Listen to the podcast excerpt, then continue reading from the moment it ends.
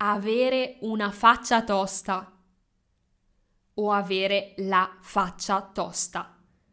Tosto in italiano può significare duro, può significare anche bruciato, cioè se cuociamo troppo un cibo e si brucia, possiamo dire che è tosto, anche se non lo diciamo molto spesso.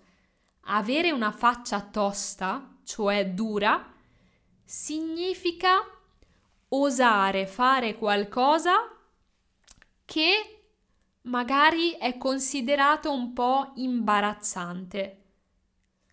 Ti faccio un paio di esempi così capisci meglio. Oggi sono andata da mia mamma e gli ho detto che se lei non mi compra un gatto andrò a trovarmelo io. E lei mi dice: Ma che faccia tosta che hai!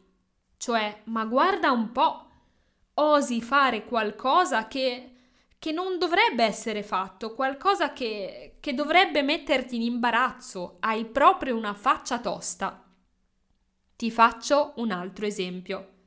Giacomo ieri è tornato a casa alle tre di notte e ha avuto la faccia tosta di dirmi Mamma, mi hai lasciato qualcosa per cena?